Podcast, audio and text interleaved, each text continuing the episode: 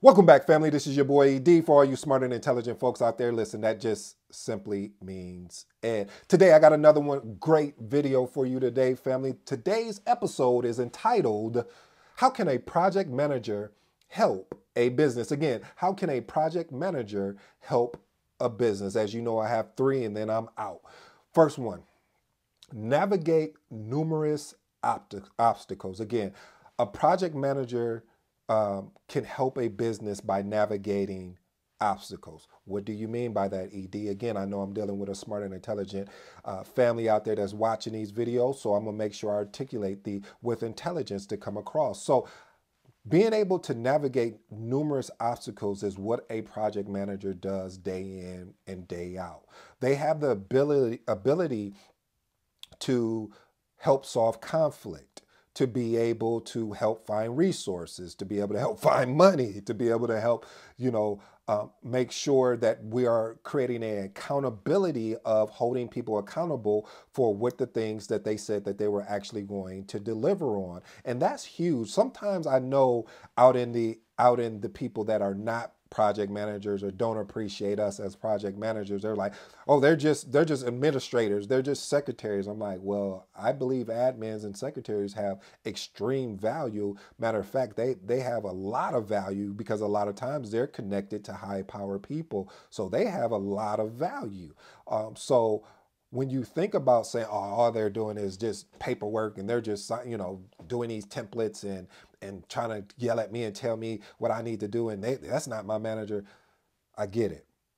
But again, family, us as project managers of having that opportunity to navigate those conflicts of that comes up being able to navigate when a issue comes up where you don't have enough resources. And as a project manager, you may have to step in. I remember there was a project that I was uh, leading. And when I was leading the project, the resources that resource that we had to build out the training aspect of things, they left the organization. So we didn't have anybody else. Well, I guess it's on. So I took it upon myself to help to build out the training uh, material to be able to frame up the processes and things of that nature because I knew that we didn't have anyone on the team that could commit to that time of even trying to figure that out. And I had the most bandwidth as the project manager. So I did it myself. I didn't want to put that burden. And that's the thing that you'll learn too, family, as you know, I guess I'll go into my point number two is is reason why a project manager is very valuable to a business is because they understand bandwidth with resources. I'll say that again. They understand bandwidth with resources. What do you mean by bandwidth?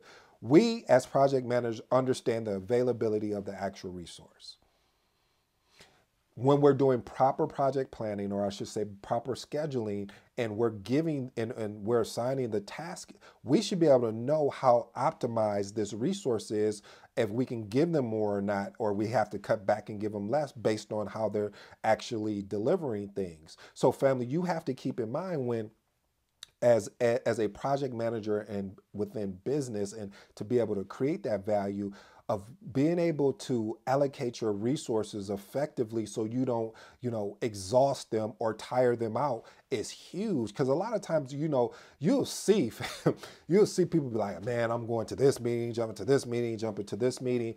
And as a project manager, when you're having meetings and you're you're you're trying to get the project or you're you're leading the project to be, you know, to be better, to make sure it's more effective as far as following the triple constraints of making sure none of that is out of whack. By helping your resource not having all these meetings, helping your resource of giving them the proper support and, and everything that's required, man, the sky is, I, am going to tell you the sky is the limit. And the only reason why I'm saying the sky is the limit there is because it, it really helps you to talk to leadership and say, hey, listen, um, John over here, he has eight, ta- well, he has 10 tasks and he was only, he was only supposed to have eight. So he's already overbooked. And I don't know if there's anyone that can support John. Is there any way we can bring in a consultant? Can we hire someone else? because in here and I'm showing and I'm able to show how much they're they're allocated. That is a, a technique again, family. I will dive deeper in um, because it gives you it gives you pushback and and pushback is not always bad. It's just it's one of those things where someone wants something sooner, fine. If you want something sooner, faster, quicker, whatever, this what comes with it. Can we do it? Absolutely, we can do it. But these are the things we need for it to make it to, to actually make it happen. And so that's one of the things as a project manager of, of pouring into businesses is that you're you, as time goes on you're able to identify those things you're able to identify some of those traps that potentially can come up because you've you've been through it before another thing that I, I really think that that is key when you're looking at actually how a project manager can have an impact and help a business is the coordination. And when I say coordination, let me be more clear. The organization of coordination, of being of coordination. So project managers have to be organized, be organized, organized. If you're not organized, whew, it's going to be a long, exhausting, painful project. Because when you are organized, you're able to know at any point. I, I remember um, one of the things I used to do. Uh, and project managers, you you might want to you might want to steal this. And so what I would always do is um, anytime I would get up to go to the bathroom and I'm run and I'm leading a project, I will make sure that I have three you know, again, those threes, like three things that uh, of current, basically our current status, and then three things that we may have completed last week, and then three things that we completed that we plan to complete this week in my pocket on a piece of paper. Or sometimes I would carry like a little small me uh, notebook. And only reason why I was doing that is because I was in a um, the organization I was in. I would run into the C the C suite I mean, I would run into them so much, and they would just, you know, we just have general conversation, and then they would say, "Oh, how's your project going? I'm going well. Uh, so where are you at in it?" And I'd be like, "Great question." I would pull it up. I would go through. I say, "Well, currently this week, these are the things that we plan on accomplish. Last week, these are the these are the three things that that we accomplished. We're still on on schedule, still under budget, um, and those things. Put it right back in my pocket." Going about my business. And that was because I wanted to make sure to let the whoever asked me to let them know that I live and breathe this.